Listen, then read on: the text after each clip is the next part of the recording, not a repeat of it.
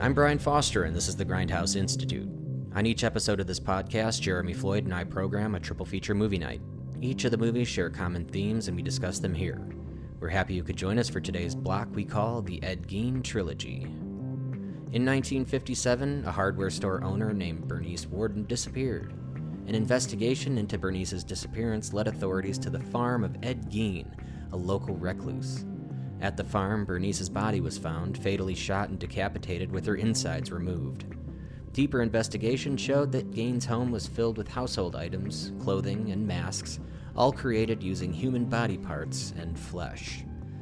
This true account of the infamous killer became the basis for several books and films. Today we're going to be taking a dive into three films that were all inspired by the gruesome actions of Ed Gein. We all go a little mad sometimes. Marion Crane is on the run after stealing forty thousand dollars from her employer. Taking the back roads in an effort to avoid the police, Marion pulls off to a small motel and takes cinema's most infamous shower. Anthony Perkins and Janet Leigh star in the Alfred Hitchcock classic, Psycho, from nineteen sixty. Sally and Franklin Hardesty take a van full of friends down memory lane to visit the Hardesty family homestead. Instead, they encounter a different family, one with a love of bone sculptures, human taxidermy, and, of course, chainsaws. This is Tobe Hooper's nineteen seventy-four classic, The Texas Chainsaw Massacre. Quid pro quo. Clarice Starling, an F B I trainee, is dispatched to interview the notorious serial killer and brilliant psychiatrist Hannibal the Cannibal Lecter. Her goal? To find out if by some cosmically improbable coincidence Lecter knows Buffalo Bill. Anthony Hopkins stars alongside Jodie Foster in the film that won the Big Five Academy Awards, Jonathan Demme's Silence of the Lambs from nineteen ninety-one. Thank you for listening to the Grindhouse Institute. Please enjoy.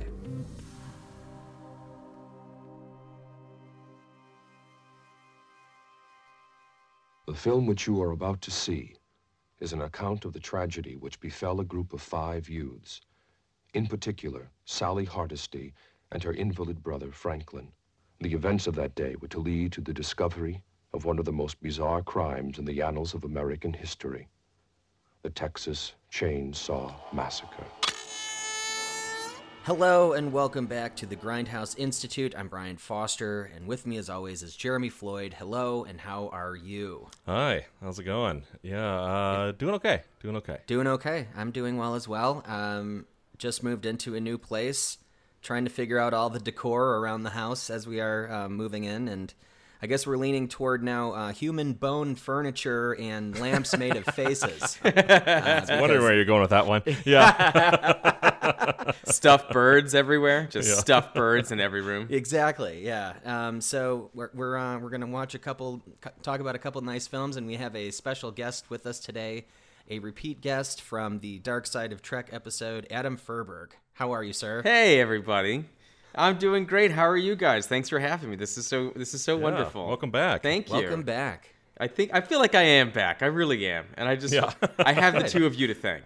Well, I'm I'm honored. Yeah. Um so you um you came I need up... more thanking. Keep keep yeah, going. Yeah, keep I was going to say probably yeah. one Well, you know, you always smell good and you just you sound like this voice the sound of your voices is always very soothing. I listen to the well, show more for like just for comfort, not so much yeah. for content. We smell yeah. great over Google Hangout, but you really do. Us, you really yeah. do. You oddly smell just like my place. It's really right. it's really in, yeah. Yeah, we're trying to keep a little commonality between you and I. Exactly. And so you came up with today's block. You had a special name for today's block, and um, I'd love for you to uh, introduce that. So uh, we, we were bouncing some ideas, and at first we started with, why don't we do the Psycho movies? And then it kind of changed into the Ed Gein trilogy. It it went from there, which I actually, I'm really glad that we did that because I hadn't seen a couple of these movies yeah. in a minute. Actually allowed me to bust out my Criterion Collection D V D version that I think I ordered used. I think I did that used like fifteen years ago on Amazon.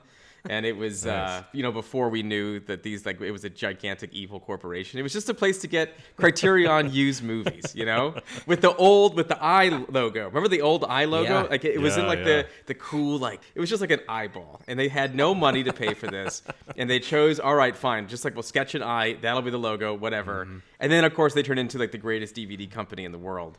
And they put oh. the, what, the reason why I wanted to get this, it's the Silence of the Lambs one, is the third movie of the group. I wanted mm. to get this one because um, the Silence of the Lambs D V Ds that they put out after this, like off the Criterion because it was limited, uh, they didn't have mm. any of the the audio commentaries. Like they have commentary ah. with, with everybody on their own mm. from the movie, and it's it's it's really it was a real uh, nerd moment for me when I had this. I definitely came to all five of them. It's fantastic. I also uh, watched Silence of the Lambs through Criterion, but through the app.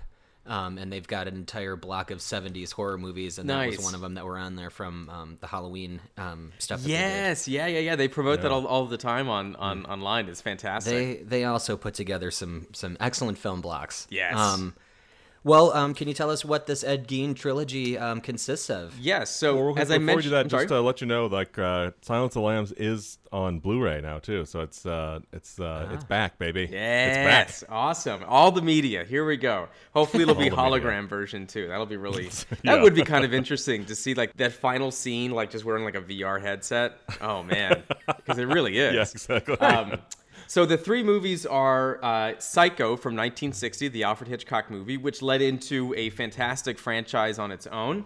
Um, uh, then we have the nineteen seventy-four Tobe Hooper movie called The Texas Chainsaw Massacre.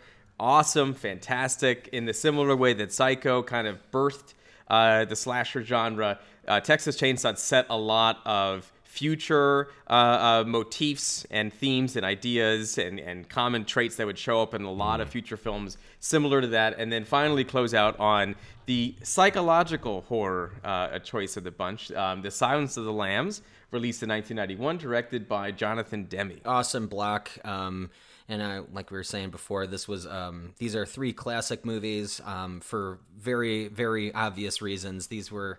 So good walking, watching these again. This is the first time I, I think we've had like three all classics, right? Like all yeah, like this is the first time. You know, yeah. Everyone has seen or heard of these movies, even if they haven't seen them. You know, and right? It's, they they know of everything in these movies because they're so just you know ubiquitous in pop culture. We're not you know? pulling up the obscure shit in this one. This is stuff that everyone knows. yeah, exactly. Um, yeah, rewatching these, I probably hadn't seen Texas Chainsaw Massacre in ten or fifteen years. Um, oh wow! At least all at least all the way through from the beginning. Interesting. And I just forgot how incredibly good that movie is. Like from a cinematic standpoint, from an editing standpoint, from just an overall story. It's like a, a mad sequence of events that happens in the annals of history, um, and it is um, was was really a, a joy. So thank you for uh, thank you for suggesting these. This is this is just been so much fun to really just throw, go back and throw. Back. The first time I actually saw Texas Chainsaw was um, uh, not the first time I'd, I'd seen it, but like the first time I'd seen it forever was actually at the cemetery, the Hollywood Forever Cemetery, uh, last Halloween oh, cool. or like the Halloween before that.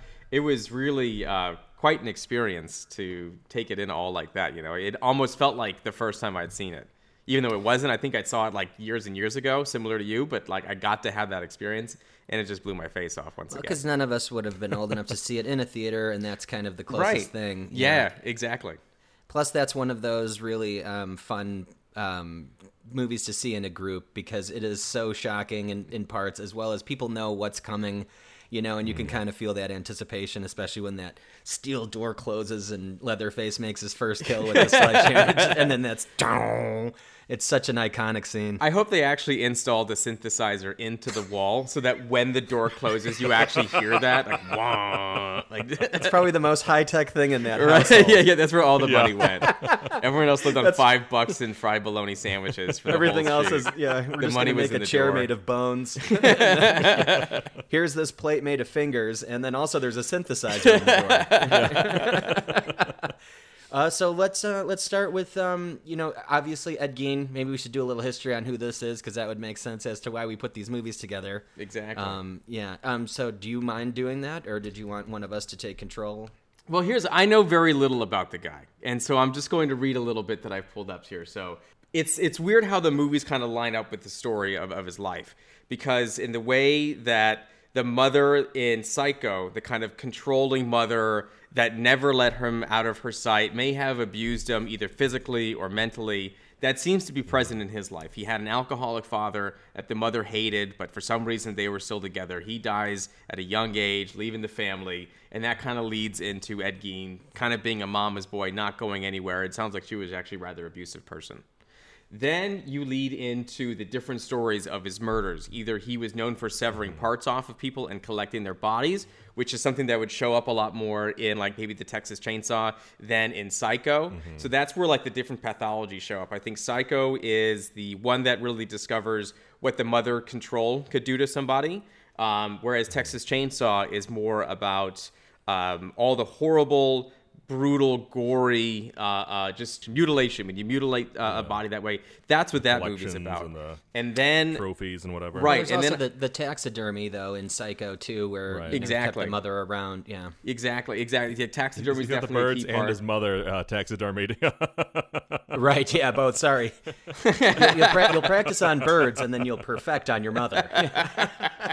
And then um, Silence of the Lambs is fantastic because while it's a horror film in its own right about a serial killer who has his own tics and everything, mm-hmm. it's very much about the search for the killer. Yeah, and detective again, how, how we, the first two films really discovered the two different kinds of pathologies that may have showed up. Silence of the Lambs is about discovering what those pathologies are and then knowing how to go and seek out one of these killers on their, one of their sprees. And using a, a former killer or a current killer, actually, in the movie, but a person right. that's incarcerated as, you know, right. the person that can get into the same headspace as right. the killer that you're exactly. searching for. Exactly. Yeah. Well, and, and he also just sort of just happened to have uh, treated this guy. Yeah, uh, exactly. At one point in time. Moffitt. Yeah. The wonderful coincidence. Clarice, come back here. His name is Buffalo yeah. Bill. Go see her now. Da da da da. That was the one thing that kind of threw me off. How did he know? How did he... Please, hang on a second. I, I've got all the information. Just, uh, right. Come back here real quick. Come back here. Come back. That was the one thing that I never quite got. How did he know that his guy was already dead? And he how knew did the he whole know? time. I, he I knew the whole that time. That's what, that's what you're supposed to, to understand is that he has... He knows who all these killers are that are out in the world. You know, once he reads one story about him, it's either he's treated him or he knows someone in the, in the business. You're like, this guy is a, a prolific right. psychiatrist. Because that's who you know? he was. He was the guy that interviewed all of them. He Huge. and yeah, yeah. And I, he he's the one that treated them all, like uh, you know, in the Thomas Harris mm-hmm. narrative. Um, yeah, Psycho. Um, to revisit this movie was um, extremely exciting. Um, while it's a nineteen sixty movie, it again. feels very current. Um, I want to bring up specifically the sequence of Arbogast in that movie as being one of my favorite sequences in any movie ever. Um, the second that uh, this private investigator shows up trying to find Marion Crane, and he um, finds uh, Norman Norman Bates, goes into the house, and that's that scene of him walking up those stairs and that strange deep focus or whatever the hell is on the camera at that time when uh, he's walking up. Reverse zoom, that thing. Yes, it is. It, it just... It is so, like, it tears up my stomach when I watch it, and then they cut yeah. to that bird's eye view of the of the mother, of Norman, coming out of the room uh-huh. with the knife, and man, that is still an effective scene. What's kind of fascinating about that, so I, um, I'm actually really glad about the timing of this. If we had done this one before Trek, uh, I, I wouldn't have seen the version of Psycho that I saw. So just recently, uh, an uncut version of Psycho came out. What? And what? Yeah, I know. I, I've seen the movie, you know, a hundred times, but apparently I've never seen the movie because the version that played in the theaters uh, that came out in nineteen sixty uh, was subsequently uh, trimmed certain uh, moments, and that was what was sort of re-released theatrically, played on television, and put out at home video for like sixty years. Wow. Um, and then just... whatever, a couple of weeks ago, you know, a, a month ago or something, the uh, Blu-ray and four K Blu-ray of the uncut version came out. Of Psycho. And, of Psycho. What's different about them? Exactly. Uh, there, there's something like uh, fifteen seconds of a difference, uh, but what, like the, the, the three places that I remember are when Norman looks through the peephole, uh, you know, we, we see Janet Leigh start to get undressed. She starts to unhook her bra in the, the cup we've all seen a hundred times. It would cut back to his eyeball, and then we cut back through the peephole, and she's got a robe on. In the uncut version, there's a little more of the bra coming off. Uh, and then when I thought there was something different about the shower scene, but I, I was like right when we first got on, uh, I was still kind of watching them side by side just uh, to see what it was. And the, the shower scene seems to be the same. The the difference in the shower scene is sort of after, you know, when, when Norman's like, you know, first pulls her body out and drags her onto the shower curtain. He looks at his hands and they're bloody. And then he, and then in the version we've all seen a hundred times, he is instantly sort of like washing his hands. But in the uncut version, we see his reaction to seeing his hands and then, you know, going into the, the bathroom and like not knowing what to do with his hands and then like washing them off and like, mm. you know, there's a, a little more of that moment. And then what, what kind of prompted this was that the other part that I, I noticed was after Martin Balsam falls down the stairs, we see just a knife kind of come in the top mm-hmm. of the frame and, and, you know, leave through the bottom of the frame. In the version that uh, we're all familiar with, we, he, you know, the knife stabs once, there's kind of a scream and it fade out. Uh, but in the sort of nineteen sixty version, uh, he stabs like three times. Oh uh, wow! I think I saw this version. You mean at the bottom of the stairs, right? When he when he's mm-hmm. when he jumps on, t- mm-hmm. or Norman jumps yeah. on top. Yeah. I recently acquired a, a copy of the movie digitally, and this is the one that I have. What you're describing, oh, wow. I was okay. like the other yeah. two scenes. Like, wait, he did check his hands, and then now I'm like, no, she did stab him three times. Like, I yeah, think you're yeah. describing the one that I have. I thought one of two things you were gonna say. One of them was that there was wasn't gonna be such a jarring cut with Sam Loomis and Norman wrestling before Norman makes his way back to the house to meet Marion's sister to finish off the movie. Uh, you know, there's like a weird jarring cut there when uh-huh. they're like wrestling. Yeah. I thought there was going to be more there, hoping, ho- hoping that, yeah, exactly. It's just, yeah. And then the other one was, I thought you were going to say that the uh, added um, sequence there when Norman's looking at Janet Leigh through the peephole was the Vince Vaughn version of that from the Gus Van Sant when he, when he turns into multiple Migs. When he turns into multiple Migs, yeah. exactly. Yeah. I've got blood on him. Look at it. Wow, that's I, I, it's it's crazy to think that there is a director's cut of that movie or an or an uncut yeah. version of that movie now coming right. out. Are you both familiar with the story of him getting the script approved Mm-mm. of Hitchcock? Mm-mm. So there was a copy of the script, and um, I don't know if there was a copy of the script or it was a copy of the movie. But they basically, the studio said, no, we're not, we're not releasing this. And so he waited some time. He didn't change a thing. Didn't, didn't change a single part of it. Showed it to them again, and they approved it. Oh, yeah. No, I, I, I don't know if it was a was, cut of the uh, movie or a, a copy of the script, but he yeah, didn't. It, it, it was a cut of the movie. And then it was like, it was something like, I, I thought that story was that, you know, they're like, oh, the, the opening scene where they're just laying around in the bed, uh, you know, half naked or whatever. It's too racy. And like, why don't you go reshoot it? And he's like, yeah, sure, I'll reshoot it. And then and then he just showed them the same scene. They're like, okay, it's fine. That's badass. That's when you know you can do whatever you want. And anytime someone gives you shit. Is- Just late in his career, right? Right, yeah, yeah, he could. Yeah, he could. And well, it, what, what it was is like, you know, this is sort of the sixties started to dissolve the Hays Code, and you know, it it didn't fully get you know erased until you know sort of mid nineteen sixty-eight, which is so, sort of how uh, uh, Night of the Living Dead kind of got through all that uh, censorship. Um, but you know, Hitchcock would always have these sort of famous battles with them over this stuff, and in in this one. You know, I guess, yeah, there's a lot of uh, sort of legends about how he you know, pulled this one off. But, you know, it went in, you know, very consciously of having to, to fight them over this stuff. Like, you know, this is the first time an American movie has shown a toilet, let alone a toilet flushing in a movie. It's like, you know, all, all that weird stuff from the Hays Code where it's like, you know, uh, pe- people can't lay in the same bed and all this stuff. And that's why you have I Love Lucy, you know, mm-hmm. uh, twin beds uh, across really? uh, across the room from one another and all that, all that kind of stuff. But how did they get that's Little almost, Ricky? It, yeah. that, that's what the stork delivered him. I remember Storky. That was a good episode. Storky's a good character. I got to say, um, Psycho is uh, a perfect example, as we've seen a bunch of Alfred Hitchcock movies during our pod. Um, this is a great example of how he can mix humor and suspense and mm-hmm. um, the, this horror, um, especially some of those, uh, the the first girl that was working with Marion, the other um, administrative assistant, uh, when she said, Teddy is furious when she when he found out I was taking tranquilizers. She was trying to give her tranquilizers to chill out. That'll really help you on your, with your headache there. Yeah. He was flirting with you. He must have noticed my wedding ring. Not that you're the uh, world-class movie star beauty Janet Leigh, but... Uh...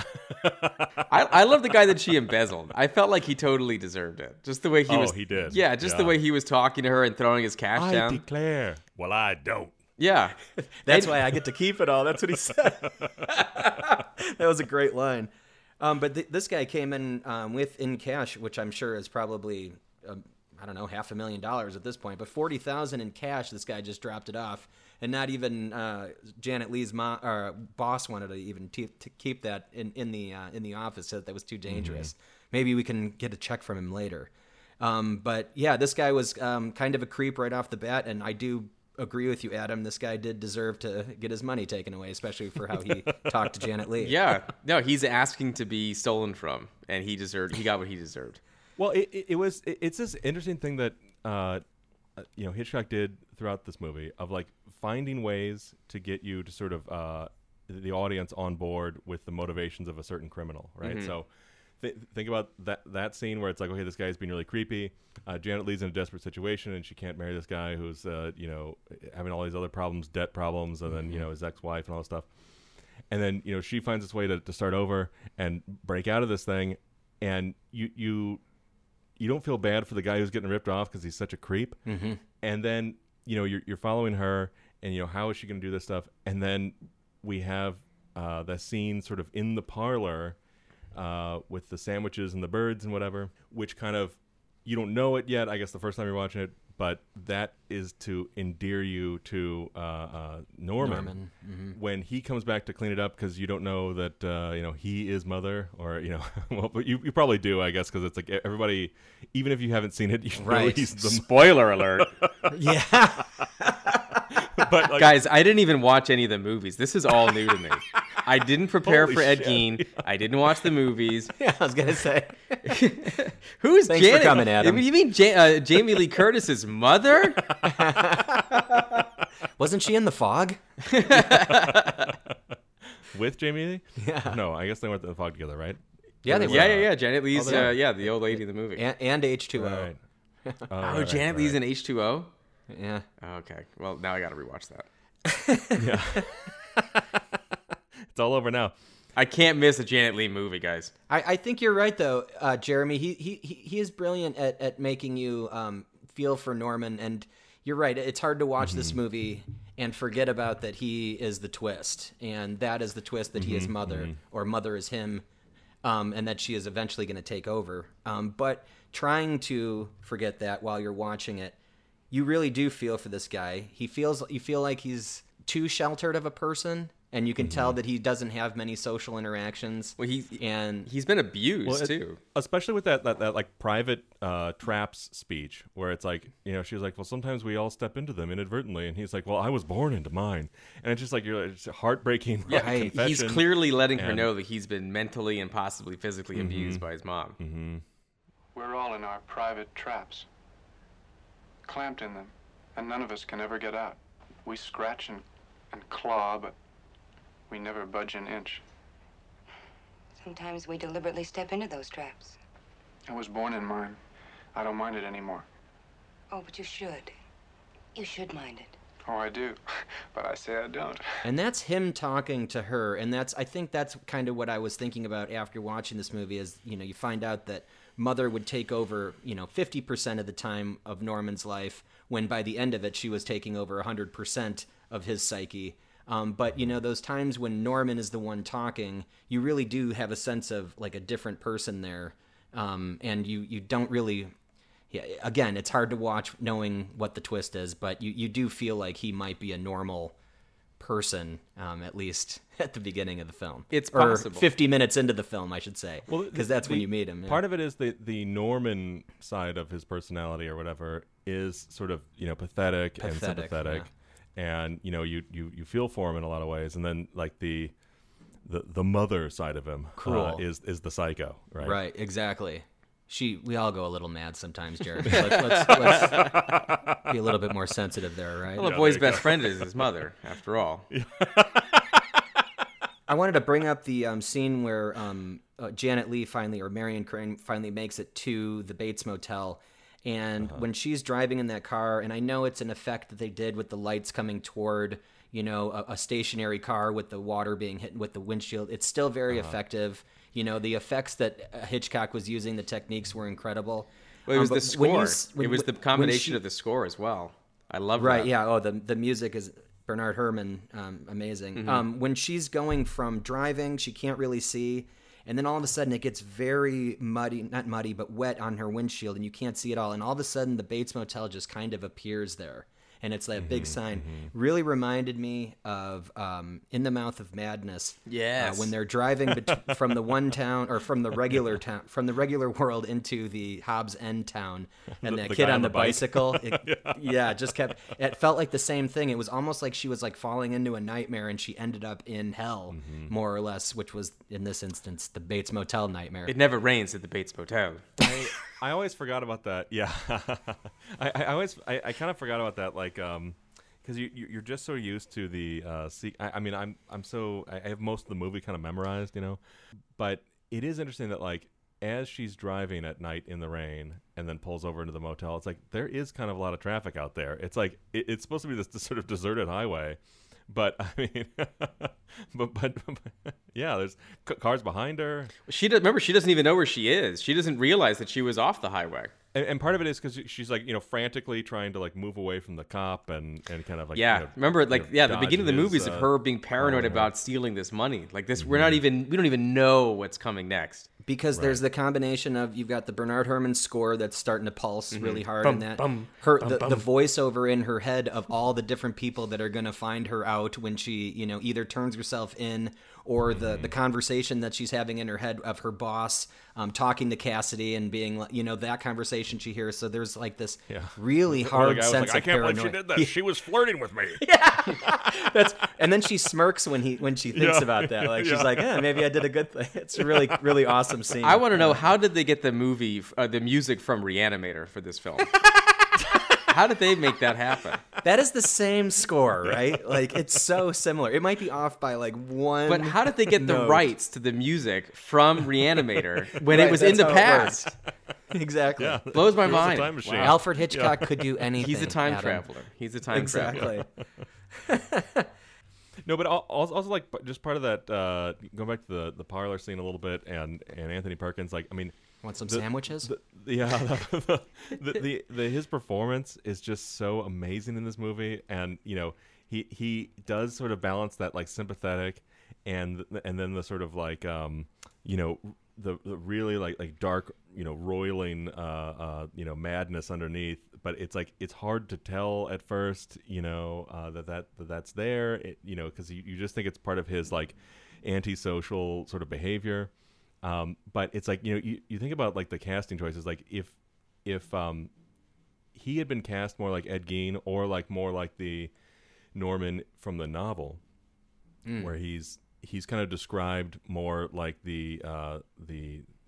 The, the the family in the Texas Chainsaw Massacre, or like oh, know, really? more kind of like Leatherface a little bit, where he's like just overweight, you know, just like, you know, uh, a messy, you know, kind of disgusting guy. It's like, you know, just like in, in Texas Chainsaw, where everyone's like, oh, should we pick up that hitchhiker? No, he looks like a freak. It's like, you know, because Anthony Perkins doesn't look like a freak, because right. he's, you know, just so handsome and like so unassuming, and you know, more of a um, Ted Bundy you know, type, so, so so tame. Yeah, yeah, exactly, exactly. Like uh, it it becomes all the more uh, you know scary, and you, you could sympathize with him at when when you first meet him. That's a good point. It is like Ted Bundy, because he was unassuming. He was yeah, a no, decent-looking person. He but... wore a bow tie and drove a V W Bug. Like he was a yuppie, dude. Exactly. Yeah. Yeah. It's this. Um, It just blew me away how much you don't even know what's coming in the first act. You have no clue. It's a completely different movie. You're so invested in that story of like of the sort of pulp uh, pulp story of her stealing this money yes. and like and doing that whole thing. That's and, the first yeah, act of the like, movie. It's a completely yeah. different film. And then you get yeah, you get this horror slasher in the second act, and you get this kind of investigation that kind of rolls into both in the third. It's you're mm-hmm. almost watching mm-hmm. three different films. I think you're right in that that is how the acts are broken up, but you almost get three full acts from Marion Crane's story alone, right. and then it starts her sister and mm-hmm. the investigation with Loomis to try to go find her. Uh, Sam Loomis, yeah, yeah, yeah, yeah. Or as my yeah. Halloween costume was, Jumas. I think we lost Brian. Very proud moment for me. I, I know we keep going back to the uh, to the parlor thing, but there was a, yeah. there was something that Norman says in there that I, I think totally solidifies what you're saying, Jeremy, is he couldn't say the word bathroom when he was showing mm-hmm. her his room or her room. Mm-hmm. There was yeah. he could show her anything that was in there. In, and he had, uh, there. Yeah, he couldn't. He couldn't even say, and I don't think he even said it. I think he she didn't. said it, and yeah, mm-hmm. he didn't. Um, and I think that that just completely goes along with his, well, his and, character. And, and that's that's interesting because you know that part of it is sort of this um, that thing that uh, Eileen uh, pointed out when we were talking about the Gothic ghosts thing, about how like this movie took the the idea of that sort of Victorian like, like Gothic house and you know mashed it up against the modern right. with that that hotel. Mm-hmm. Um, and then you see the parlor as sort of like this weird, uh, you know, brackish area in between where it's like it's sort of a, a Victorian parlor inside of a, you right.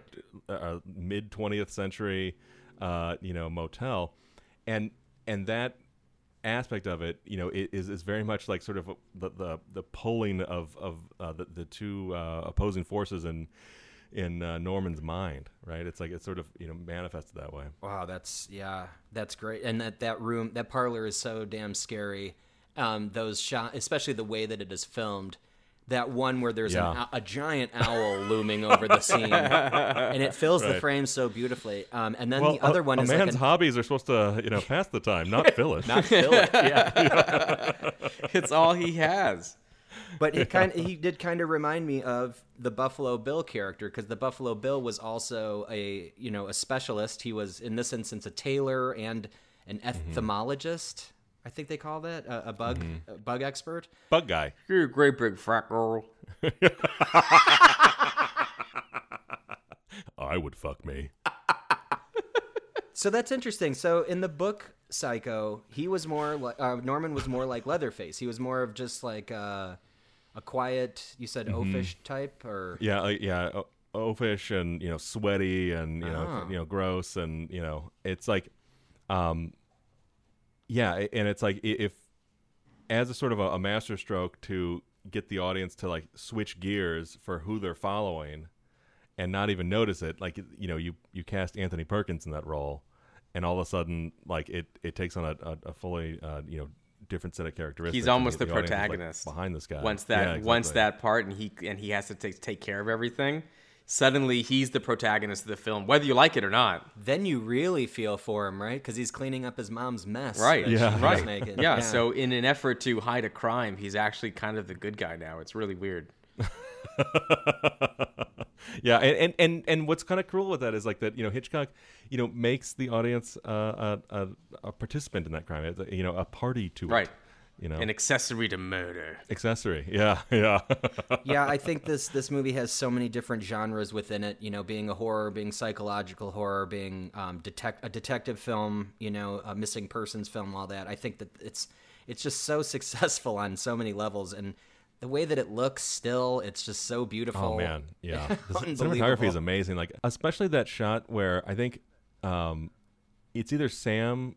I, I think it's when Sam comes out the, the first time to, like, by himself without Vera Miles. And he sees Norman. And and he's like, Norman, hello. And, and, you know, he's looking for um, he's looking for the other guy. What's his Arbogast. name? Arbogast. He's like, Arbogast. Yeah. And we see... you know, Anthony Perkins on the edge of that swamp, having just dumped Arbogast in there. Exactly. In but, all black but, at this time. Yeah. You know, it, it's kind of, you know, a three-quarter overhead, and then it's like pushing in on his face, and like, you know, there's barely an eye light there, and it's just this. You know, that was kind of the moment, shot. I think, where the movie said, hey, this guy might, there might be something up with this guy, you know, mm-hmm, just giving mm-hmm. those hints to the to the audience. Right. And that was that turning point for Norman, I think.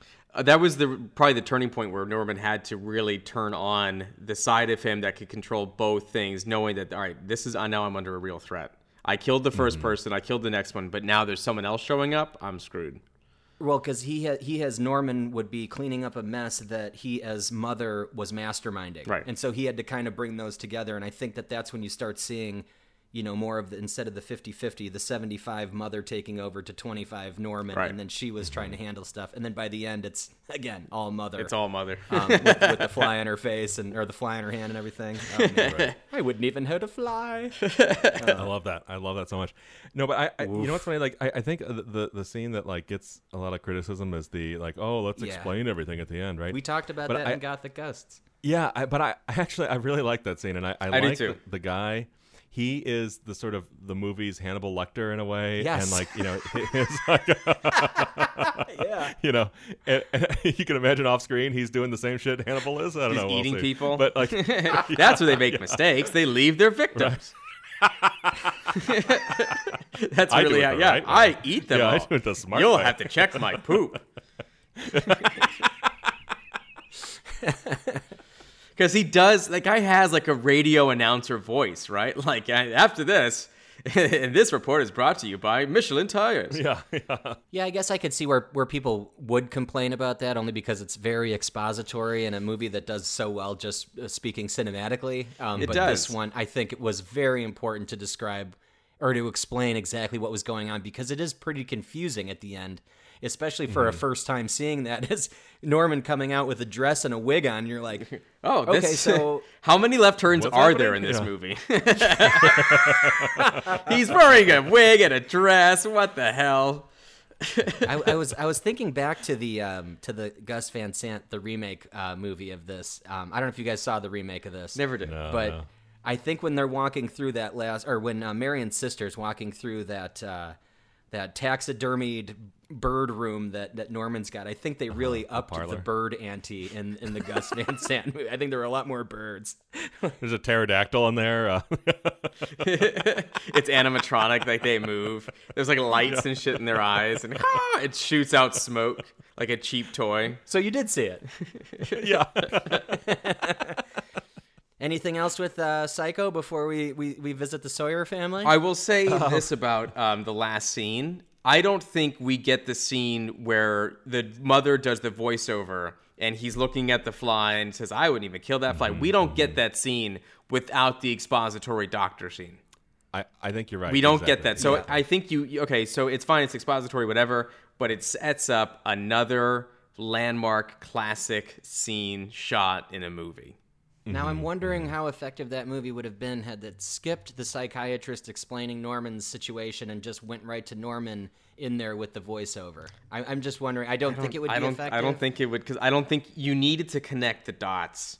Yeah. And you just, I, yeah, it is expository, but even, remember, again, like, he's wearing a dress now. Like, they just hadn't quite connected well, that yet to me. Right. It also, like, it filled out some of that world there a little bit. You know, we we had a lot of stuff with, like, oh, Green Lawn Cemetery and whatever. And, like, And then the, the some of the missing persons cases or whatever were sort of tied into this. And and the nasty thing that happened there at the motel back when, ten years ago. Yeah. Yeah. There's a history, a lot of history down that road. Down that road. Don't go down that Don't road. Don't go down that road. We're having fun. We're having, we're having a lot of fun today, guys. Anything else from Psycho before we move on to uh, Leatherface and the gang? No, I, I'm sure I'll think of something later. Uh, and like, oh, wait, let's go back. Uh, I, I'm good to. Uh, we'll fix that in post. Texas Chainsaw. Yeah. Well, um, I like I said before that um, I hadn't seen Texas Chainsaw Massacre in its entirety in a very long time, and rewatching this, I forgot a how scary it is. Um, mm-hmm. It's it's really well done. It's still very effective, um, and not only that, but I, I always think back to this movie, and I know people talk about it as feeling like a. like a documentary feel, and you know, it was almost like a home movie, and you know, almost like an original found footage in a way. But it, it, I, I completely disagree with that now, especially after watching it again.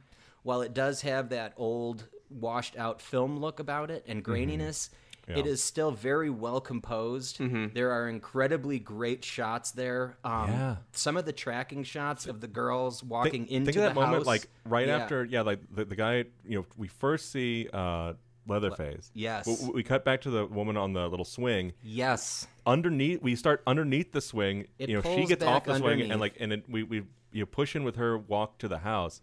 I mean, that shot was amazing. Amazing. And like, it was like, how the hell did they get the camera under there? Wait, you're like, saying you can't get that with the Super sixteen film camera? Yeah, exactly. You can't get well, landmark it... tracking shots with a little little handheld mini D V camera, guys?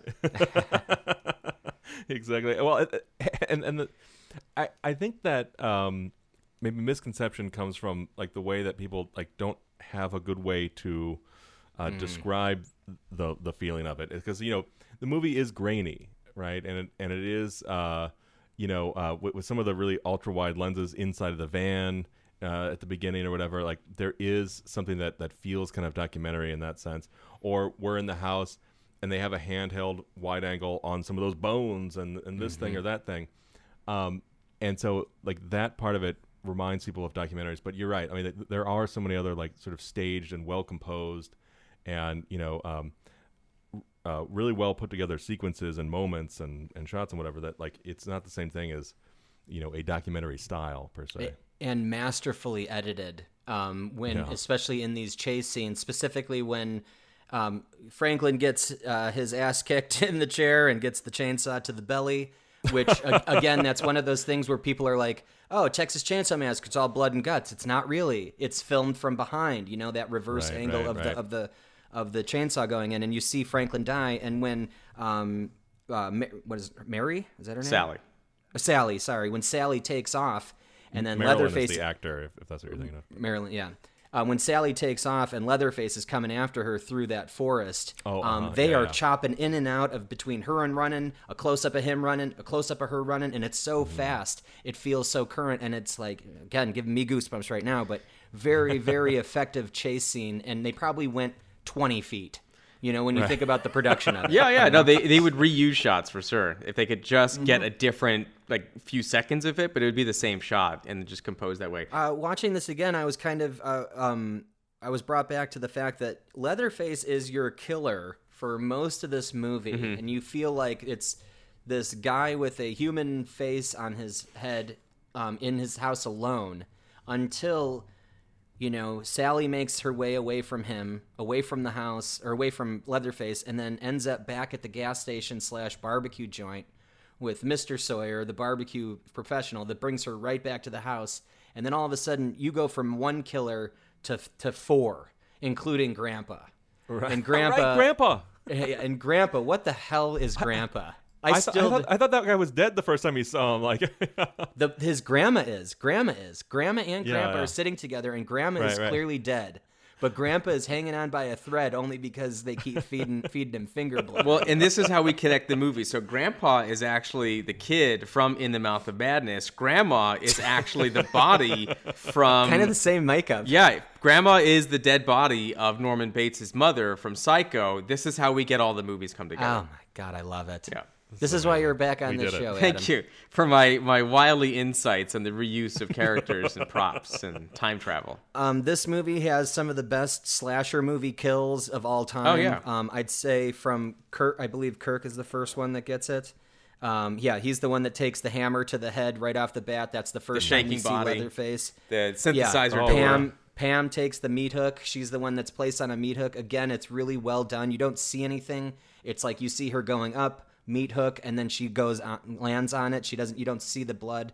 It's oh, really right. well done. Um, and everyone else gets it gets it pretty bad too. I mean, the one fella or one girl, I think, gets stuck in a in a freezer, and then obviously Franklin gets the chainsaw t- right to the belly, which is just intense. um, but again, this is the uh, honestly, it's one of the most shocking movies, um, and they don't really show too much, and it's still one of one of, a big shocker even to this day. It, everything about it holds up, like absolutely everything about it. It's as scary as anything you can see today.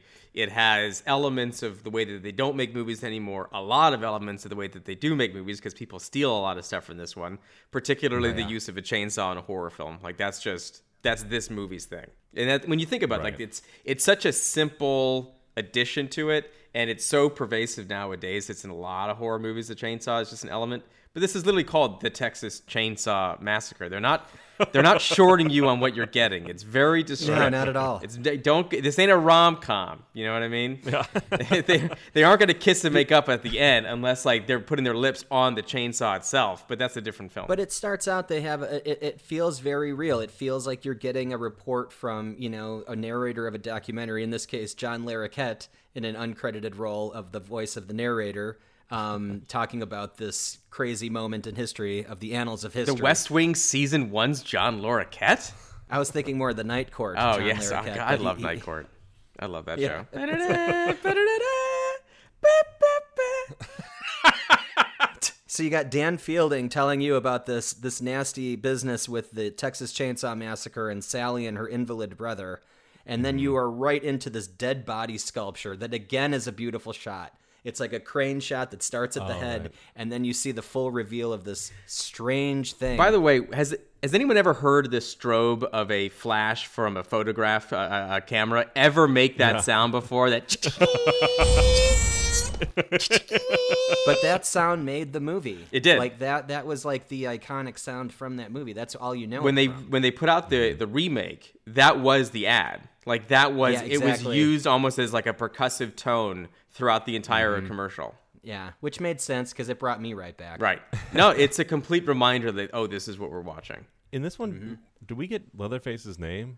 I, I don't think so, right? It, no. No, um, but they do say Leatherface. Uh, so, that, But the, we don't get the hitchhiker's name, but he says Leatherface and me when he's talking. Um, yeah, I know I heard that too, but no, uh-huh. he never. He, they don't call him Bubba because I think his name is Bubba in other, in other versions of it. Mm. Yeah.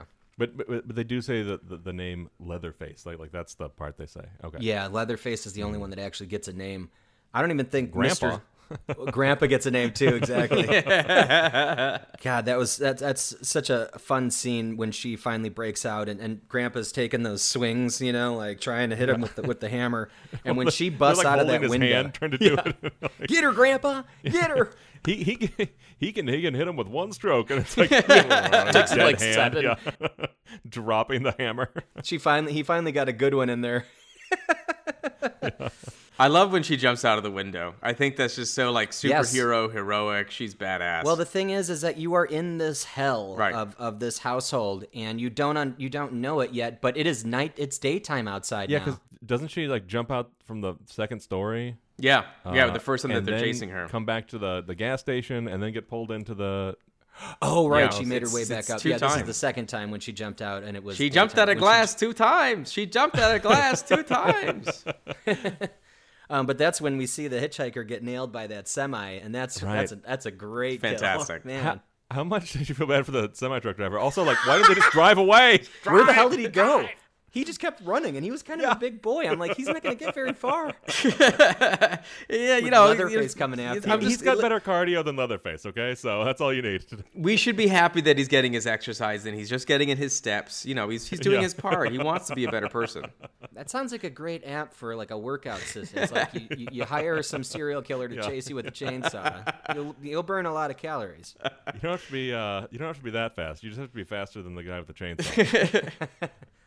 So obviously our relation to Ed Gein in this would be the bone sculptures, the lamps, the furniture, mm-hmm. all of the human remains that are created mm-hmm. into different household items. Well, right. Uh, they had a lot useful. of taxidermy in this one as well, right? I mean, yeah, the, there were yes. definitely stuffed birds everywhere. Not not just the, uh, the uh, I guess, the human taxidermy stuff, but like also some of the birds and whatever else. Right. Yeah, I mean, there some was a, a bunch of them, and it seemed like they were not only creating taxidermied birds, but they were also combining those with other things to make art out of it, and mm-hmm, the, the mm-hmm. production design in this was just so fucking good that when right. they would do those little close-ups so and inserts too, yeah. of all the stuff, you're just like, how the fuck yeah the shot of the that? bench that was that the scared bench the shit is, out of me. Exactly, it looks like a throne of bones. Right. It's like wow, is that cool? How much? Yeah. This is a good one. This is a really good movie. I, I don't think I could ever get tired of watching no. this. I, and Never it, slows down it, once it starts. It's much like much like Psycho. No, like it once does not. Once it puts the foot to the gas, it does not let up. No, I agree. Yeah, yeah. I mean it, this one. Uh, I you know maybe we'll get to this a little later, but I, I felt like out of the three, like was sort of the odd man out or whatever. Like you you. You don't get to know any of these characters, whatever the way, or the, the pathology of anybody, the way you do with the other two films. Correct. Where you, you really get to know sort of everyone. In this one, it's you're like rolling down a hill, and it's just like, yeah. you know, until you get to the bottom, and, essentially. And the only narration that we get that would give us anything is at the beginning, as opposed to at the yeah. middle or at the end, the way that the other two films were. Right, right. And and it's funny. It's like, it takes like, I don't know what, like the movie is eighty minutes long or something, right? But like it takes about forty-five of those minutes to to get that first uh, Leatherface kill, right? Mm-hmm. Um, or or possibly a little more.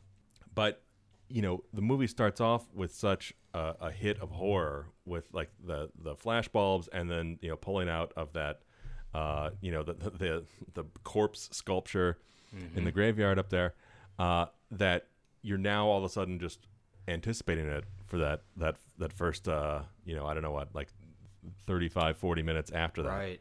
But but but they've already like chilled you out a little bit in that thirty minutes because it's just a bunch of people hanging out in a van. Right. And then and you're that, like, well, how's it going to happen? How's it going to happen? What's right. going to happen? Yeah. And it's similar to the shower scene in Psycho. It happens right around the middle of the film when you yeah, suddenly, exactly. when everything turns right there is kind of somewhere in that halfway point. Well, and yeah. Kind of, and, and I wonder, yeah, if it's, if it kind of, it kind of lulls you. I mean, like, obviously, you know, something's coming, but like, and the hitchhiker you, is still intense. You, you don't right. kind of see the, like, uh, the hammer coming until, you know, it happens. But the way that they, they shot Leatherface of, you know, Kirk like kind of looking up and seeing Leatherface mm-hmm. and they almost like zoomed in like a like a like a tilt up at him, and you just see him with the hammer, and it's really slow, and then he comes down on him. That is like one of the scariest moments in a movie. Um, and then when that door closes, it's still at, when I first saw that as a kid, I scared the shit out of me. When I had to pause that, man. When the door closed, I was done. I was like, no. I'm never watching T V again. I'm out. This is this is I hate horror movies now. and, and and then you you changed your life, you know? It changed your life. yeah. And now we're talking about it on a podcast. Yeah. Yay. I'd say Leatherface is a little bit different than um, uh, Buffalo Bill or, you know, Hannibal Lecter, and, and the fact that he does not speak and has pretty much zero intelligence, although he seems pretty handy around the house and yeah. handy around he's all the tools. Quite the carpenter. He is. Yeah, yeah, very, very talented with with his woodwork. uh, or bone work. Yeah, exactly. Yeah, he definitely feeds the, the most. He's the most slasher villain of the other two. As, as much right. as like Norman Bates dresses his mom is is definitely like the germane person in that lineup. Um, When you think of like the, it's funny how this is a seventies movie, but you still think of Leatherface with that eighties cadre of horror characters. Yeah, exactly. Especially because of the, the sequels he's are with, there. He's with Freddy and Jason. He is. And, he is. Yeah, but similarly yeah. how Michael Myers is, because there were more Halloween movies in the eighties than in the seventies. There were more Texas Chainsaws mm-hmm. in the eighties than the seventies. So I see how that follows up, especially with the sequels. Because the sequel came out in the eighties, right? Right, eighty-six. Oh, so I mean, that was twelve years after the first right. one. Mm-hmm. Right, seventy-four for the Texas. Yeah. Have you ever I mean, seen um, a... Next Generation with... Uh, with... We had a podcast about it. T N G, that's right. T N G, that's right. I knew that's movies that went off the rails. And boy, I wanted to bring that up. Thanks for bringing that up. Um, that movie has nothing on this one. uh, but isn't Wait, but, but it ends the same way. It's like a Leatherface in the sun and yes or no. Yes or no. McConaughey's actually pretty good. In spite of how whack job that fucking movie is. Yeah. He uh, is nuts, that's for he sure. He plays crazy. He He's plays like, crazy I, I really can do well. Crazy, guys. Yeah. yeah. But, man, th- think of how, how Ted Levine does crazy, and think of how Anthony Perkins does crazy. And right. it's like how much scarier the, those versions of crazy was. What What I didn't know when we uh, watched uh, Texas Chainsaw Massacre, T N G, uh, what was that, like, the guy who wrote and directed uh, T N G, the, the part four, um, was the co-writer of and co-producer of the, the first movie, uh, Kem Henkel. Oh, which blows my mind. Well, you know, yeah. sometimes you don't always it, bat a thousand, gentlemen. Sometimes, sometimes you strike out looking on three pitches. Well, a- as it turns out, like you know, he he didn't want to do the movie, and he was like roped into it, and you can kind of tell. He's like, yeah, okay, well, I'll do this. It was uh, one of those six packs. Did, you, you guys want to get, get an extra take? No, no, one's good. I think we can we can shut it down for the night. For protection? What's to protect? It was perfect. Exactly. Um, so uh, we can move on to Silence of the Lambs or the Screaming of the Lambs, depending on which one you want to talk about first. Directed by Jonathan Demme, who also directed Stop Making Sense, the uh, the Talking Heads uh, music video, live music mm-hmm. video, which is mm-hmm. one of the coolest music videos ever. Uh, this movie shares a lot of the cinematic sensibilities, I feel, that a, a uh, music video does, in that it plays visual before it plays expository.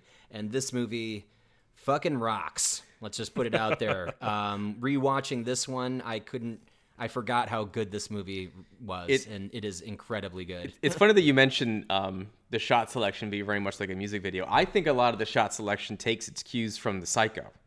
Specifically, how many head-on shots there are, how many shots there are of the ca- the characters looking into the camera. P O V. P O V. That's very yeah. much a Jonathan Demme style. It showed up a yeah. lot in his movie Philadelphia a couple years after this. It is literally mm-hmm. Clarice Starling's point of view throughout this film. Whenever we get a new location, it's her scanning the room. It's mm-hmm. her looking around, you know, finding out where we're at. And I agree with you. A yeah. lot of... And then those straight-on shots. Yeah, yeah, the straight-on shots of Janet Leigh, the ones of the detective, the ones of Norman at the end of the movie. movie a lot of, or as Clarice, and then you have um uh, Anthony Hopkins' character Hannibal Lecter looking at the camera a lot because he's talking to her, those, and even mm-hmm. like Scott Glenn's character, um the, the, mm-hmm. the F B I head of the department, they're always looking at the camera, and that's a Jonathan Demme thing. He does that in a lot of his films, and straight out of the Psycho, and I love that. Yeah, it, it, also that um the intensity and the shallowness of the focus mm-hmm. on those uh those Uh, you know, P O V shots. Yeah, it really reminded me of some of those shots in Possession, uh, Brian, when we were we were talking about that uh, a couple weeks ago. And it was like, you know, when Sam Neill would just like look down the barrel of, of the camera, and, you know, Isabella and Johnny would do the same thing. And yeah, and, and it's it's it's used to such like great effect in this, uh, like you're saying, Adam. It's like um, it, it really, you know, it sucks you into those moments, especially when she's, you know, confessing about her past and all those other things. There's an intensity to it. You know, it, yeah. th- again, the way that you describe the focus, you're, there's nothing else to look at in the shot. Mm-hmm, and they do that intentionally yeah. to force you to look at their eyes and then hear the stories that they're describing, like the, the horrible pain that everyone's gone through. It draws you in, and it builds you up to what you're going. You're going to get a roller coaster feel later in the film, but until then, you just have to listen to what it could it could look like. But you have to just listen to what it sounds like. It's funny that you just say that there's not a whole lot of exposition in this film. There is and there isn't. I think that there is, but it's so crafted well that you really are hearing yeah. people mm-hmm. describe themselves as opposed to what's happened A to B to C, but things that have happened themselves in the past that informed their choices, that, you know, why they're here. I think this movie um, starts off similar to, um, we were talking about uh, recently, we did a, a show on Gothic horror films, and we included The Shining in there as one of them. And The Shining kind of hits you over the head right off the bat with, you know, that horror, that that big music that's that's pumping. And then the credits look strange. Mm-hmm. And I feel like they did that with Silence of the Lambs, too. They're like an oh, yeah. inverted yeah, credit. Yeah. And it, and it just is kind of, it's different from what you, you know, you're used to. Mm-hmm. And it's like... It just makes you question right off the bat what you might be getting into. And I thought that that just as bringing up like something similar to The Shining yeah. uh, that we had just seen. So that, that was interesting. A simple way um, to make something intense. A simple way to make yeah. someone feel like this, mm-hmm. is, this isn't right. And that's a... Gr- With, again, a great score behind mm-hmm. it, and it and it all all comes together really beautifully. Yep. Um. So she's... Uh, so Starling... Um, Starling... Um, Clarice is trying to get in, into the behavioral sciences um, department at the F B I um, with Scott Glenn's character. And I can't think of his name right now. Jack Crawford. Jack Crawford. Yeah. Um, I love his character, and I love how, how she really owns who she is, even if she is just getting out, uh, done with training. I feel like she portrayed this well. And I think Jodie Foster um, deserved every bit of uh, recognition for her role. Uh, or her acting in this role, because it is it is brilliant and very believable. It's the best. It, yeah. You know, this is one of those films. I think y'all, you probably know this, but for the listeners, this is the film that won all five of the major Academy Awards: picture, director, actor, actress, and screenplay. And specifically, Foster. Everyone always says that Hopkins is like the man of this film because he's he's only in it for a few minutes. So really, yeah. it's Foster that does a lot of the load bearing. She's carrying this film a lot, and she kills mm-hmm, it. Mm-hmm. There, and that's the reason why, like, there was no question who was going to win the awards this year. This was far and away the best film of that year. As much as we say Psycho and Texas Chainsaw are sort of standard bearers for the horror genre, this is the one that actually got the horror genre over the line, where it was like, this is the best movie of nineteen ninety-one. There is no argument yeah. about it on every facet. And this, it's a horror movie, and it's fantastic. It's absolutely a horror mm-hmm. movie. Um, it is one hundred percent a horror movie that includes horror icons. Roger Corman plays a role in mm-hmm. this. Mm-hmm. George Romero's in it at one point. It's like, obviously, George Jonathan... Romero's in it? I, I missed that. So when um, when Lecter is transported to go meet the senator... Uh-huh. In, in um, that little hangar? Exactly. At mm-hmm. one point, um, there's a group of fellas that walk away from him. You know, he's in his muzzle and all mm-hmm, that. Mm-hmm. And Romero is one of the people in the group, like, just walking away with people. Yeah. Oh, it's shit. like Jonathan okay. Demme was like, yeah, we need we need all my favorites. Come on, let's go. Get in here. Yeah. Well, because, um, you know, Jonathan Demme got his start with uh, with Corman. But Corman's got a line. Yeah, he tells the, wow. he tells the hot yogurt joke, right? Yeah. Yeah. Wait, I don't know what you're talking about, but uh, yeah. Like, oh, wait, no, Roger, uh, I'm sorry. I'm thinking of Philadelphia. He's in Philadelphia. Roger Corman makes an appearance in Philadelphia. Roger Corman's the guy that basically says, um, oh, did you guys make up some phony plea deal? Yeah. Uh, right, telling right, right. Lecter? Yeah, yeah. Um, uh, yeah he's... But, but yeah, like, so so Jonathan Demme, you know, uh, started working for Roger, and, like, you know, one of his first movies, like the Caged uh, Heat or whatever, one of those things. Okay. The, the women in cages uh, film. um, oh, is it a prison, like a woman prison? Movie? Yeah, yeah, yeah, exactly. Um, yeah, I miss exploitation yeah, like the, movies, don't you? Yeah. yeah. We will anyway. do a block on those. Fantastic! I can't wait to hear it. yeah. um, this movie um, has uh, so many ele- elements that I love. Obviously, the horror and the violence and all that, but also it feels like mm-hmm. an X-Files episode.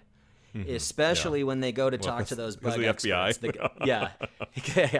The guy the guy with the cross eyes, he reminds uh-huh. me of the smoking gunman. The oh, the, the, the, the, lone, lone gunman? gunman. Yeah, yeah, yeah, yeah, yeah. yeah the lone gunman, yeah. sorry, yeah. The smoking gunman.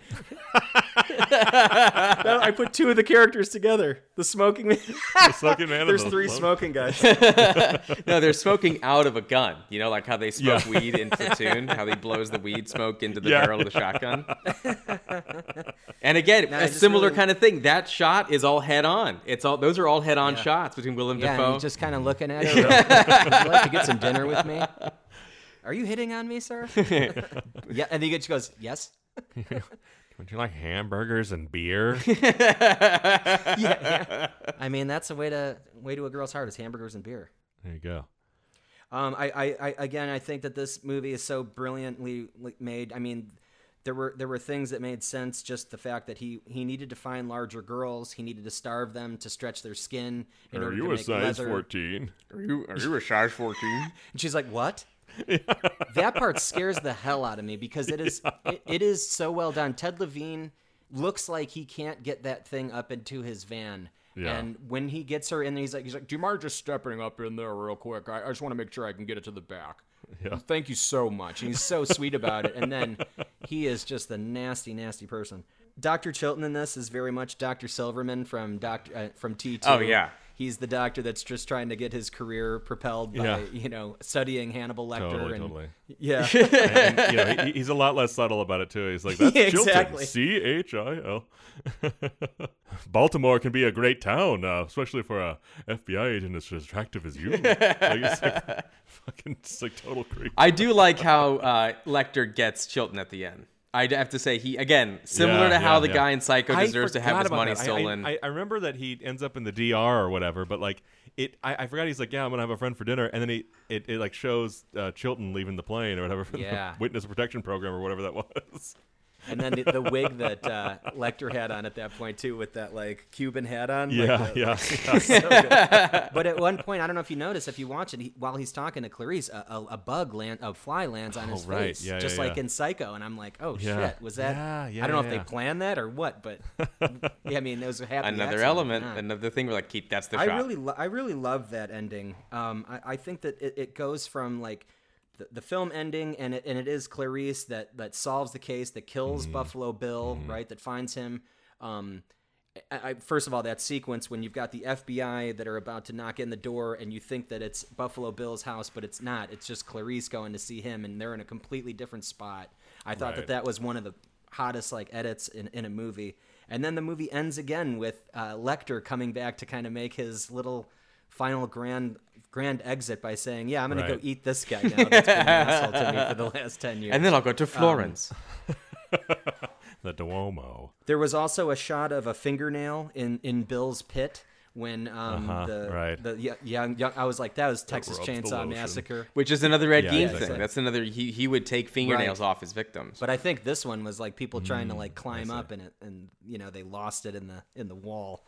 Pretty nasty. What's so nuts is like, there's that, um, there are these really subtle moments where you see James Gumb's, uh, little living quarters in the basement there, and he has this quilt over his bed with swastikas on it, and I, I wonder if that was like a you know um, part of the thing they were kind of like nodding to as well, like the sort of like t- type of thing that they were they were you know Nazis were experimenting on at one point of like you know yeah the, the, the human oh. lampshades and shit like that. Wow. What if it wasn't Nazis? Because then it's like one more thing to add. Like, what if it was like actually like kind of like a woke statement? Like he was like freedom to this these people who are oppressed, and then also I kill people. So like it would have really made people really ask and question who they were, because it's like Nazis. Now I really hate this guy. You yeah, know? Exactly. Like you weren't so sure until you saw that. Now he's okay. Now he's an anti-Semite. So now he's evil. But what if but it was different? What if the guy, again, because he's he's he thinks he wants a sex change, so what if he's like a trans rights person, and then it kind of like, whoa, okay, interesting, he's woke now. Well, it, they did actually, you know, address that in this. Yeah. Lecter talks about how he uh, thinks he is, mm-hmm. just in the point of like, you know, is he or isn't he transsexual? And, and, the, and the idea is that he's not. Oh, he is not, no, mm-hmm. yeah. That's fascinating, fascinating. I missed that part. He wasn't eligible for the surgeries or whatever, oh, but like, oh, interesting. I, th- I think this is right around the time where Sterling uh, is promising Lecter the island, right? yeah, the, the Anthrax Island or whatever. Anthrax Island. Yeah. You know, he uh, lays out the psyche of Buffalo Bill, and you know, it's because you know he had analyzed this guy, and it's just like this like massive coincidence that like that this is the, the case, right? But you know, he he was able to sort of like I- inform the audience that that. Uh, James Gumm believes he's transsexual and, and that he's going to do this uh, transformation on his own. But it, but that that's not what that is. Because his transformation was going to be right. through anyway. the skin and the suit of the woman yeah, that he was building around him. Right, right. right? That, that it's was rooted in having the... to murder lots of people to accomplish it. There's nothing. But then that's but that's also where all the Death's Head moths came from, right? That that series of transformation mm-hmm. that they also would go through. That was his version of that, his cocoon. Mm-hmm. Um, and I thought that that was such an amazing parallel between the two. And I think that it's interesting that he's in many ways an, an expert. Uh, Buffalo Bill was uh, was kind of a genius in many ways. Um, you know, being being an expert with the, I know it's odd to say, but human leather, if you will. Um, it's, you know, it's a talent. Um, manual sewing machine. Hey, I'm Buffalo Bill. You can come on to my human emporium of human leather. Come on down Saturday. We got, we got half off. Handcrafted human leather. I took half off Robotta, half off prizes, half off everything. It's just like the, the, the like the, the Texan Beetlejuice uh, yeah, voice. Yeah. Chew on a dog, which again circles us back to the guy with the money at the beginning of Psycho. Oh, it's yeah, the yeah, same yeah. guy. There you go. uh, this was the first time that I um I did, and I hadn't seen this in a long time either. But uh, the Screaming of the Lambs discussion with uh, Clarice's dream, mm-hmm. um, that she was kind of opening up to to Hannibal Lecter. Now, I was kind of confused if, if Clarice was kind of, like, faking him out, um, because she was very smart. She understood who Lecter was, and she knew that she could play into his his ego as being a, a very intelligent person. Uh-huh. And I felt like at, at one time she would she was telling him something that he wanted to hear, you know, like a big a dream that would, you know, kind of feed into to that. But I, I think that that was legit, but I might have been confused from the original time I saw right. the, to this one. I mean, I, I, I guess, you know... It is possible because we do see how she, you know, outsmarts him at, at certain points. Yeah. But like, it, it's not presented as we're supposed to question that. It, like, like it, we, it is presented that like that's supposed to be what happened. That's why and, we're know, given dream sequences early from her. Mm-hmm. Too. Right. And... Her her dad did die. Uh, you know, so right. we, we do kind of know that part. I mean, and her uh, brief stint with her aunt in Montana or whatever. You know, uh, this is supposed to be the explanation. And and then also it kind of like is is this like. insight into her, like why she's so driven to to do this thing, because she's trying to you know, you know battle her own demons and you know think that this is going to help solve that, right? and and like impress her father, right? And that's what um, yeah, that too. Craw- Crawford tells her at the end, you know, your dad would be very proud of you, and I think that that was a big moment for her. Everyone's trying to accomplish something that they don't quite have, you know. That's it's it's the motivation of Buffalo Bill, it's the motivation of Clarice Starling, it's the motivation in some ways of Doctor Lecter of getting out. Of everyone's trying to change their surrounding in some way, their lot in life with their choices. Oh yeah, that's interesting. Yeah, mm-hmm. That's great. I- I'm really glad we got to go down this rabbit hole of these three films that you'd think would be, they wouldn't, you wouldn't think that they have a lot in common beyond like their basic plot points, but they really mm-hmm. have a lot in common even deeper than that. The scores, the shot selection, um, you know, mm. different characters showing up to do similar things. Um, Each movie has a taxidermied owl in it, for sure. Yeah, exactly, uh, exactly. You know, hu- human heads uh, um, preserved in all three of them. Well, two two of these movies actually had people wearing other people's faces on their face. Yeah. So that was a nice consistency. But, or yeah, dressing so in someone right. else's clothing, you know? Like, yeah, right. it's it's it's really... Um, I'll, I didn't think that these three films would have that much in common. Again, beyond the very basic understanding that they were, it's all the same character, the person that they're based on. I mean, I thought I thought Buffalo Bill by the end, when he started putting on like part of the suit that he was making, it felt like Leatherface, or he was starting right, to become... yeah, like that's you could argue that was the most Ed Gein of all the things that we had seen. And we, again, yeah. it, it, beyond that, not really. Before, it's the more the investigation of that character, where you could see maybe we saw more of the character in Psycho or in, in Texas Chainsaw. But now that was the most head-on. This is that guy. This is who he is. This is what he did. So w- with the Ed Gein connection, I, I remember you were, we were talking about like, you know, he had you know skin lamps and and uh, slippers and whatever else he made. But um, d- did he? You know, make the uh, the face mask uh, type of thing. Masks made from the skin mm-hmm. of female heads. Yeah. Um, a corset made from a female torso, skin from shoulders to waist.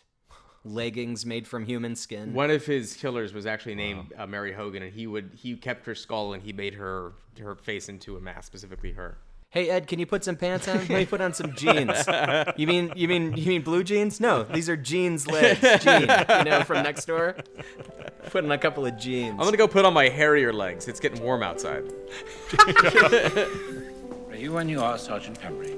All right, gents. Um, I think we've we've just about covered all of the human skin we can for the day. This is fantastic. Hey, this has been so much fun. I'm so glad I got to watch these old uh, classic movies all over again. And thanks for having me on and exploring our favorite parts of this cinefantastique. That's that's what the word about. Cinefantastique. Cinefantastique. Yeah. Thanks for all setting right. us block up, Adam. Um, to recap, we watched Psycho from nineteen sixty, Texas Chainsaw Massacre from seventy-four.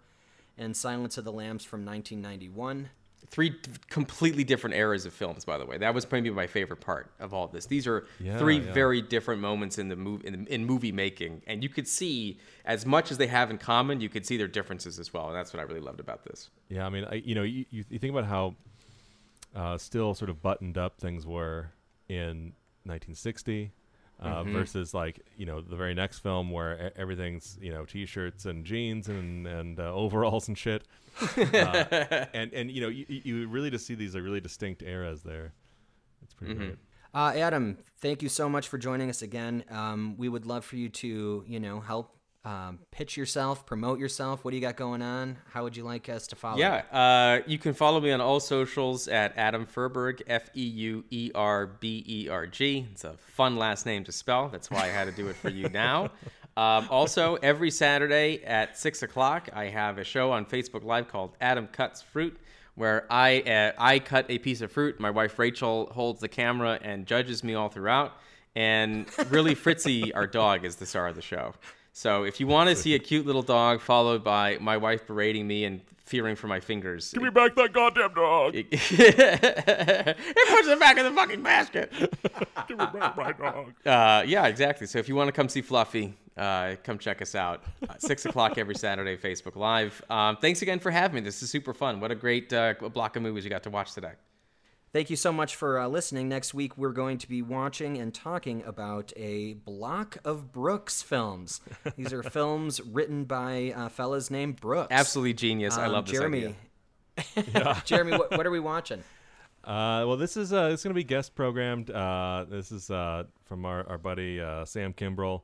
Uh, came up with this block. I uh, wanted to talk about sort of comedy film creators uh, in the sort of late twentieth century and how they sort of shaped our comedy today.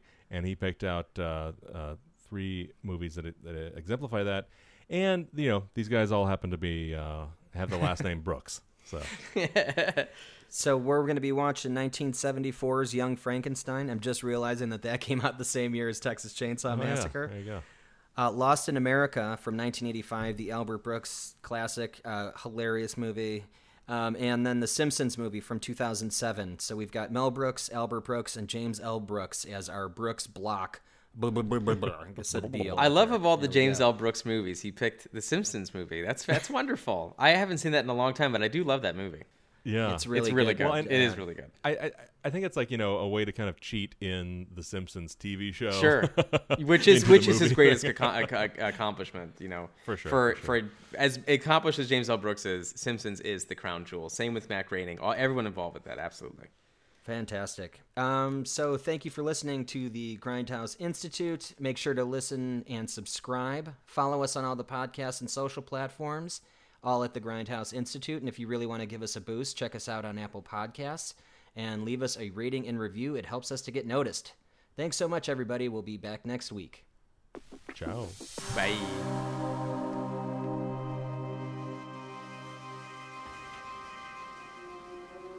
It's sad when a mother has to speak the words that condemn her own son. They're probably watching me. Well, let them. They'll see. They'll see, and they'll know, and they'll say, why, she wouldn't even harm a fly.